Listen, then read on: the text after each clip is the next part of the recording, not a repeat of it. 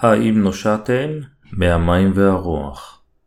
חזון יוחנן, פרק 2, פסוקים 18-29 קהל תיאטירה שירת בעבודת האלוהים עם אהבה, אמונה וסבלנות, ומעשיו השתפרו עם הזמן החולף. אך בו בעת, זו הייתה כנסייה אשר הוטרדה על ידי נביאים מושחתים. מעשיה הרעים, במילים אחרות, היו כאשר אחדים מחבריה רומו על ידי נביאת השקר הזו כדי לבצע ניאוף ולזנות. ישוע תבע מקהל תיאטירה לחזור בתשובה ולהחזיק באמונה הראשונה עד הסוף. ישוע גם הבטיח שאלה אשר יגנו על אמונתם עד הסוף, הוא ייתן להם השלטון על האומות ואת כוכב השחר. הבעל של איזבל איזבל הייתה נסיכה גויה אשר הביאה את האליל של הבעל לישראל, כאשר היא הפכה לאשתו של אחאב. מלכים א', פרק 16, פסוק 31. בעל היה אליל של השמש, פסל של הפינקים, אשר האנשים עבדו אותו כדי לשגשג.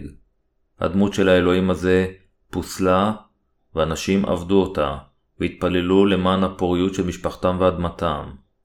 זה היה דומה לעבודת הפגאנים את האדמה והטבע ברחבי העולם. למשל, לשוחח עם סלע גדול ולעבוד אותו כאלוהים, הוא נוהג פגאני רגיל בעבודת יסודות הטבע.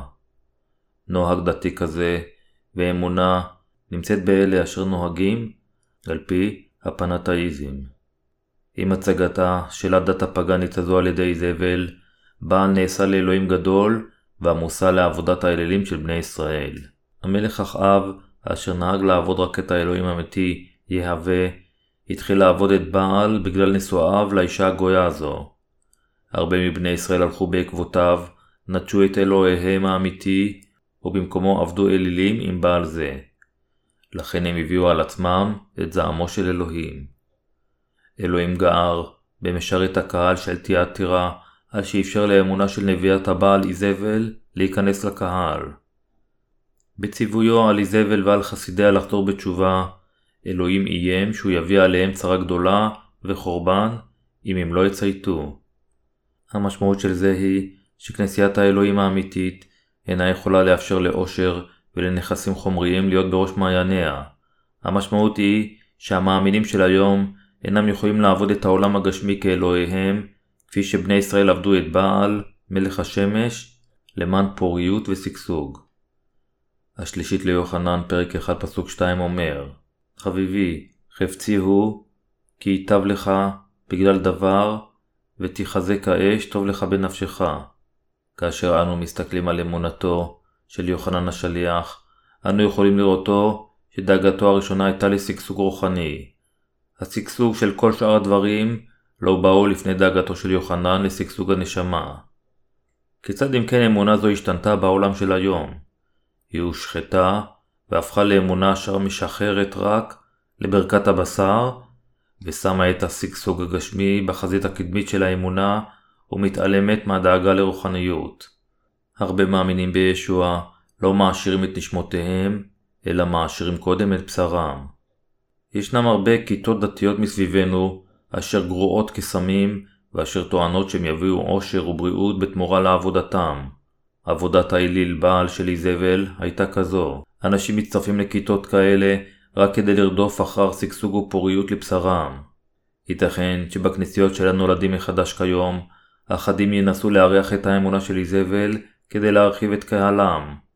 אך היגיון זה דומה לניסיון לשים צלם בהיכל האלוהים. איזבל הביאה את האליל בעל לא רק לישראל, אלא גם למקדש של יהווה. סוג כזה של אמונה הרודפת אחר רווחים חומריים, בעוד היא מתעלמת מגאולה מהחטאים בישוע המשיח, היא מוטעית, כמו האמונה אשר עובדת אלילים ממש לפני עיני האלוהים.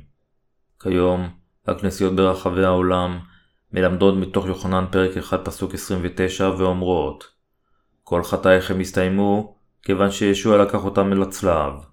הם הפכו את טבילת ישוע לדבר משני ותו לא, וטוענות שהישועה מושגת רק על ידי האמונה בישוע בדרך כלשהי, אפילו אם האדם אינו מאמין בטבילתו.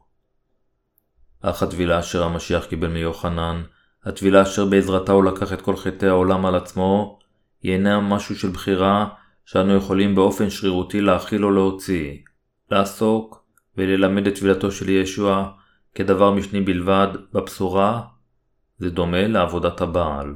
מדוע, אם כן, אנשים אלה מלמדים את הבשורה בלי טבילתו של ישוע? הם נוהגים כן, כיוון שתקוותם לא נמצאת במלכות האלוהים, אלא בעושרם על הארץ. אנשים אשר יש להם סוג כזה של אמונה, הם בדיוק כמו אלה אשר עבדו את האלוהים הפגני, בעל. אלה אשר האמינו בבשורת המים והרוח לפני כן, ואשר מלמדים עתה רק על דמו של ישוע, חייבים להבין שהם עושים חטא גדול, כמו עבודת האלילים של בעל. אף אחד אינו יכול לכהן כהלכה, כשהוא קובע את יעדו על הרווחים החומריים של העולם הזה. כאשר הכמרים עוזבים את בשורת המים והרוח, ומלמדים רק על דמו שעל הצלב, ייתכן שהם יצברו רווחים חומריים בעולם הזה, אך הם חייבים להבין שאמונה כזו היא לא אמונה אמיתית, וגם לא הלימוד, הוא לא לימוד אמיתי. כשאנו מסתכלים על הקטע בחזון יוחנן, אנו יכולים לראות שמנהיג קהל תהיה עתירה עבד את בעל בכנסייתו, בדיוק כפי שאיזבל עבדה את בעל. אם האנשים אינם מאמינים בבשורת המים והרוח, רוח הקודש לעולם לא יכולה לשכון בליבם או לפעול בהם. כפי שפאולוס השליח אומר לנו, כי מי שאין בו רוח, המשיח איננו שלו. אם האדם הוא ילדו של אלוהים או לא, תלוי בכך אם רוח המשיח נמצאת בליבו או לא. התנ"ך אומר לנו שאלה אשר אין להם את רוח המשיח הם הנטושים. אלה אשר יודעים ומלמדים על טבילת ישוע. כאשר האדם מאמין בטבילה, המים של ישוע, אשר בעזרתם הוא לקח את כל חטאי העולם על עצמו, ובדמו על הצלב, רוח הקודש יכולה לשכון בליבו. אך אם האדם אינו מאמין בבשורת המים והרוח, אפילו אם הוא ימות מות קדושים למען ישוע, זה לא יהיה מות קדושים אמיתי, אלא ניסיון לייסד צדיקות עצמית. יש אנשים המאמינים רק בדם של ישוע, הולכים לאיזה פינה נידחת ברחבי העולם כדי ללמד את הבשורה, מבזבזים את כל חייהם בהתמסרות למיסיון, ולפעמים אפילו מתים על אמונתם. כשהם מושפעים מאהבתו של המשיח, האנשים יכולים למות מות קדושים, אפילו שהם מאמינים רק בדמו של המשיח על הצלב. אך מתי, פרק 7 פסוק 23, מספר לנו איזה תועלת תהיה לכך אם אלוהים יסרב לקבל, להכיר, בכל פעולותיהם והקרבתם. אין זה משנה עד כמה בלהט או בנאמנות הם מפיצים את הבשורה, כמו שנוהגים למשל המיסיונרים המורמונים, כיוון שהם לא מלמדים את בשורת המים והרוח, אמונתם וכל מאמציהם הם לשווא. אלוהים גער במשרת קהל תיאטירה, כיוון שהוא אפשר לחסידי אמונת איזבל להופיע בכנסייה, ואפשר את גדילתם. ישנם הרבה מנהיגים דתיים כיום בעולם, שהם בדיוק כך, ואשר רוצים להוליך שולל נפשות. בלידתו של המשיח, בטבילתו ובצליבתו, במותו בתחייתו ובעלייתו לשמיים, וכל הדברים האלה, לכנסייה האמיתית של אלוהים, חייבת להיות האמונה הנכונה, והיא חייבת להפיץ את הבשורה הנכונה. אם לא כן, אמונתה תהיה חסרת תועלת. נביאי השקר טוענים שכדי להיוושע, מספיק להאמין רק בדם של ישוע על הצלב, מבלי להבין את חשיבות טבילתו. מכיוון שהם עזבו את האמת של המים, הנצרות הושחתה והפכה רק לאחת מדתות העולם. זוהי הסיבה מדוע הנצרות לא מביאה יותר ישועה לכל האנשים בעולם. ללא טבילת ישוע ודמו על הצלב, הנצרות הפכה אך ורק לדעת אשר מדגישה את האתיקה ואת המוסר של העולם. באירופה וצפון אמריקה, היכן שהרוב המוחלט של האוכלוסייה היה נוצרי, אמונות מזרחיות הפכו לפופולריות ביותר. מדוע? כיוון שדת נוצרית, מונחית שכזו, אינה יכולה לספק את מחילת החטאים ואת האמונה האמיתית באלוהים, ולפיכך הרבה אנשים נמשכו לטבע המיסטי של הדתות המזרחיות, וחושבים שהן מציעות חלופות טובות יותר מהדתות המערביות. אך נצרות היא לא דת מערבית ולא דת מזרחית. עתה הוא הזמן בשבילנו להכיר בבשורת המים והרוח ובמצבה של הנצרות כיום. עלינו לשאול ולהרהר מדוע נצרות האמת הושחתה והפכה למה שהיא היום, ומדוע הנצרות של היום הפכה לכה חסרת ערך ומטרידה בעיניהם של כל כך הרבה אנשים. התשובה נמצאת בבשורת המים והרוח. להאמין בישוע מבלי לדעת את בשורת המים והרוח זה כמו לעבוד את בעל ממש לפני העיניים של אלוהים.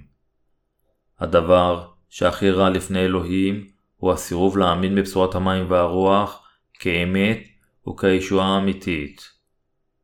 הנצרות של היום מרותקת לא על ידי היופי של בשורת המים והרוח, אלא על ידי היופי של העולם הגשמי. שבע הכנסיות אשר באסיה שירתו את ישוע על ידי שהאמינו בתפילת ישוע ודמו על הצלב.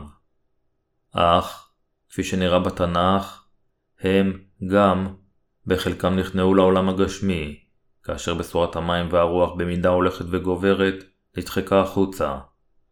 את מקומה תפס העולם הגשמי כדי למלא יותר ויותר את ליבם של האנשים. מה יקרה אם הכנסייה לא תלמד את אמת הישועה, את בשורת הלידה מחדש מהמים והרוח, ובמקומה תלמד רק על אדם שעל הצלב? אני מעלה את השאלה הזו כיוון שאפילו כנסיית האלוהים, אם היא תרדוף אחר העולם הגשמי, תוך זמן קצר תושחת על ידי העולם הגשמי, ואחר לא זמן רב, תטען שזה בסדר להתעלם מתפילת ישוע כדי להיוושע. זוהי הסיבה מדוע אני בוחן מחדש וחוזר שוב על הנקודה החשובה הזו באמצעות דבר האל. ההבדל בין הבשורה עם טבילת ישוע לבין הבשורה ללא טבילתו. אתם ואני קיבלנו את מחילת כל חטאינו על ידי האמונה בבשורת המים והרוח. בשורה זו של המים והרוח היא האמת של ישוע, ועוד טבילת ישוע, דמו על הצלב ורוח הקודש הם העדות לישועתנו. הראשונה ליוחנן, פרק 5, פסוקים 5-7, והראשונה לפטרוס, פרק 3, פסוק 21, אומרים לנו שהמים, כלומר הטבילה, הם הסימן לישועתנו, וזהו אותו דבר הישועה אשר מופיע במתי פרק 3 פסוק 15, היכן שישוע לקח את כל חטאי העולם על עצמו עם טבילתו. כאשר טבילת ישוע היא כה חשובה, כיצד התעלמו מטבילת המשיח, ולימוד רק על דמו של ישוע יכולים להביא לנו ישועה שלמה ומושלמת. אלה אשר נגלו מהחטאים, חייבים לשרטט קו ברור של ישועה על ידי האמונה בכתוב. הם חייבים להזכיר לעצמם שוב ושוב, כך שקו זה יהפוך לברור אף יותר.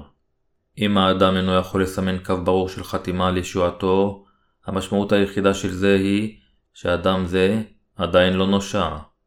זו טעות לחשוב שגאולתנו מחטאים היא רק שלב מתקדם באמונתנו. גאולה מחטאים היא לא שלב של אישור רוחני, אלא היא הבסיס הממשי של אמונתנו, השלב החשוב ביותר בבניית בית האמונה שלנו על הסלע. אל לנו גם לחשוב על עניין הגאולה אך ורק כמצב של דוקטרינה של זרמים שונים. ייתכן שדוקטרינה תהיה שונה מזרם לזרם, אך האמת של התנ"ך, האמת שישוע לקח את כל חטאינו על עצמו עם טבילתו, אינה יכולה להיות שונה מאמונה לאמונה. זוהי הסיבה מדוע איננו יכולים לשים בצד את החשיבות המכרעת של טבילת ישוע כאשר אנו מלמדים על בשורת המים והרוח. איננו יכולים להשאיר בצד את טבילת המשיח וללמד רק על ישוע כסה של אלוהים אשר לקח את חטאי העולם, או ללמד שאנשים יכולים להיוושע רק על ידי האמונה בדם שעל הצלב. כיצד יכולים להיעלם חטאיו של מישהו רק על ידי האמונה בדם של המשיח על הצלב, מבלי להאמין גם בדמו על הצלב? כאשר האנשים מאמינים רק בדם שעל הצלב, האם החטאים של מצפונם גם נעלמים? כמובן שלא. באמצעות התנ"ך, ישוע נשא עדות על צדקת האלוהים, חטאינו ומשפטם. האמונה האמיתית שחייבת להיות לנו היא הידע האמיתי על עדותו של ישוע. למה אני מתכוון בידע אמיתי?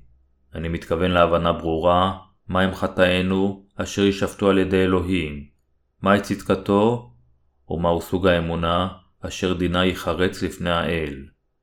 רק על ידי שנדע את זה, אמונתנו תוכל לנבוע הלאה מהידע הנכון שלנו.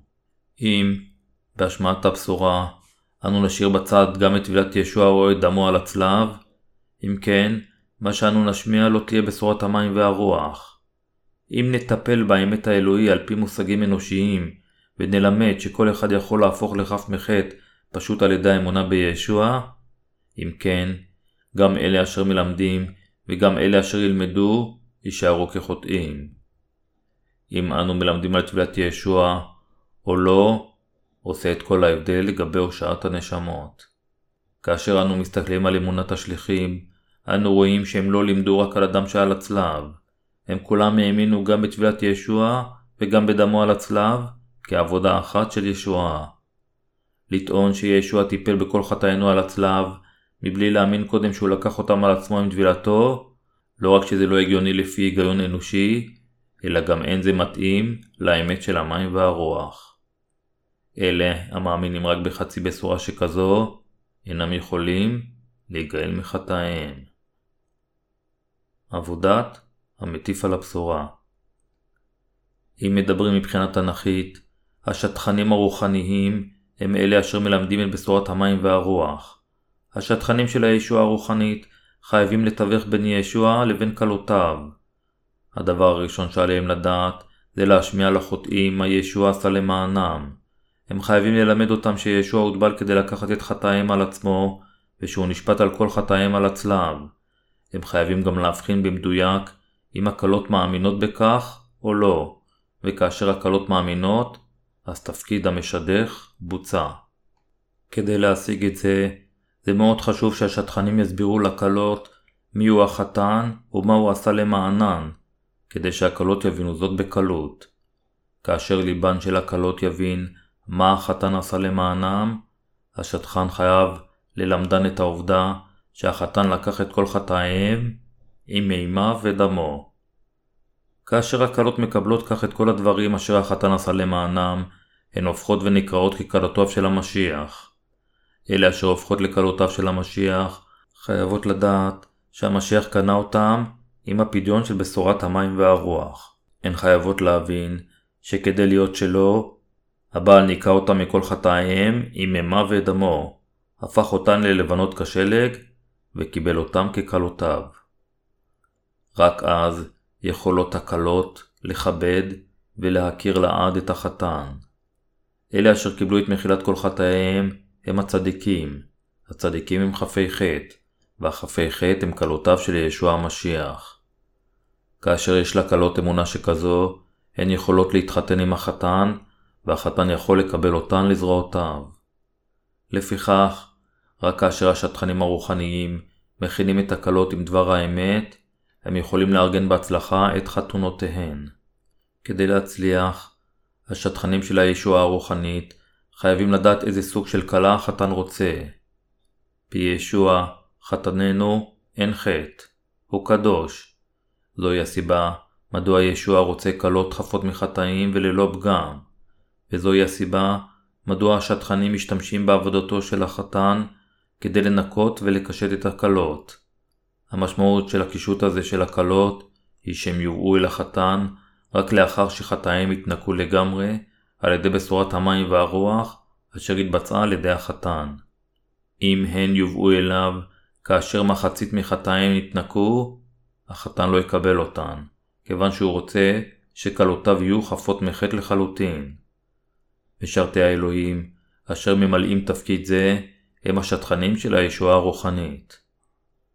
לכן, משרתי האלוהים חייבים להכין את הקלות לישועותם הרוחנית. באותו זמן, אנו גם חייבים להבין שבנצרות של היום ישנם בכל מקום הרבה שטחני שקר אשר מנצלים וסוחטים למען רווחים חומריים.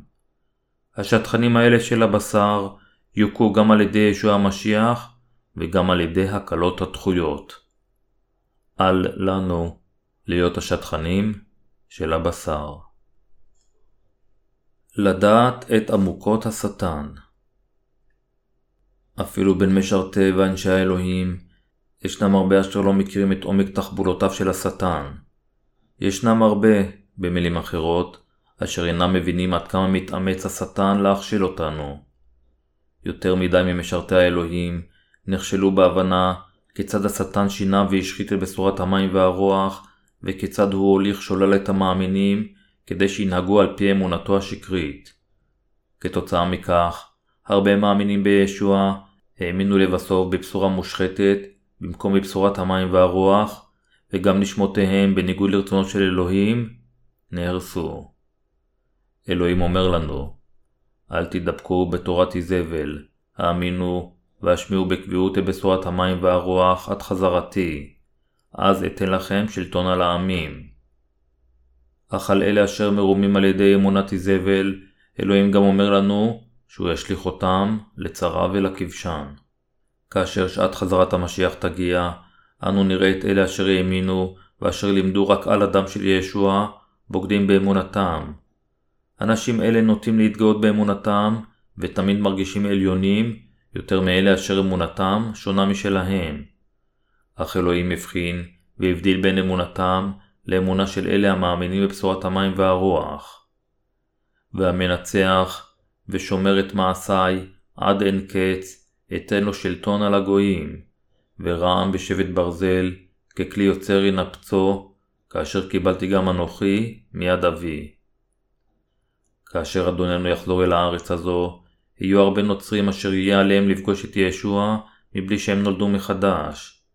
מכיוון שהם לא האמינו בבשורת המים והרוח, הם יפגשו את ישוע עם חטא בליבם. אך בניגוד לכך, אלה אשר נמחל לליבם מכל חטאיהם על ידי האמונה בבשורת המים והרוח, השתנו עם בואו של ישוע וישלטו עמו. כפי שנאמר כאן, הכוח של ישוע ושל אנשיו הם כמו הכוח של מות ברזל, אשר מנפץ כלי יוצר.